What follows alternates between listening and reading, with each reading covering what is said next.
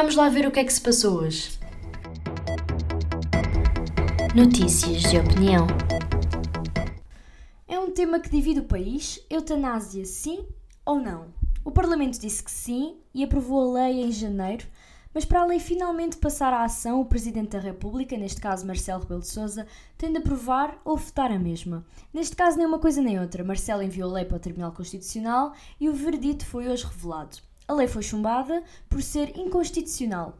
Neste caso, os juízes consideraram excessivamente indeterminado o conceito de lesão definitiva de gravidade extrema, que também tinha causado dúvidas ao Presidente. O Tribunal dividiu-se sete juízes contra e cinco a favor. O Presidente do Tribunal Constitucional diz que o direito à vida não pode transfigurar-se num dever de viver em qualquer circunstância.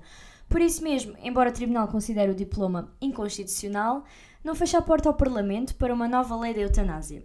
O conceito de lesão definitiva que estava prevista na lei foi o que, do ponto de vista dos juízes, os fez ficar de pé atrás porque, como defenderam, o conceito é impreciso e não permite delimitar as situações de vida em que pode ser aplicado. O que é que vocês acham? Eu acho que é um tema tão delicado, como também muito polémico. Mas em que, em que circunstâncias seria então aplicada a eutanásia? Em doenças terminais? Quais? Quando? Quem decide?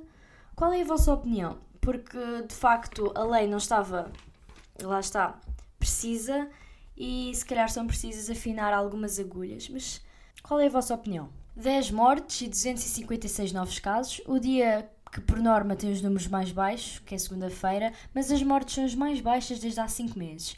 Hoje é o dia também em que Portugal começou finalmente a desconfinar. As crianças voltaram à escola, as pessoas voltaram a ter o cabelo digno de andar na rua, graças aos cabeleireiros e barbeiros que voltaram a abrir. Estou a brincar.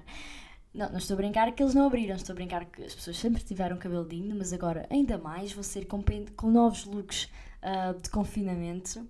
Aquele gel que já mais parecia uma unha à francesa de tanto tempo que não via a manicure voltou a estar em condições e finalmente o bom cafezinho de máquina dos cafés voltou para alegrar os portugueses. Além disso, bibliotecas, livrarias já podem ser visitadas a partir de hoje e, no fundo, isto é uma boa sensação já de alguma liberdade. Por hoje é tudo e até amanhã. Notícias de opinião.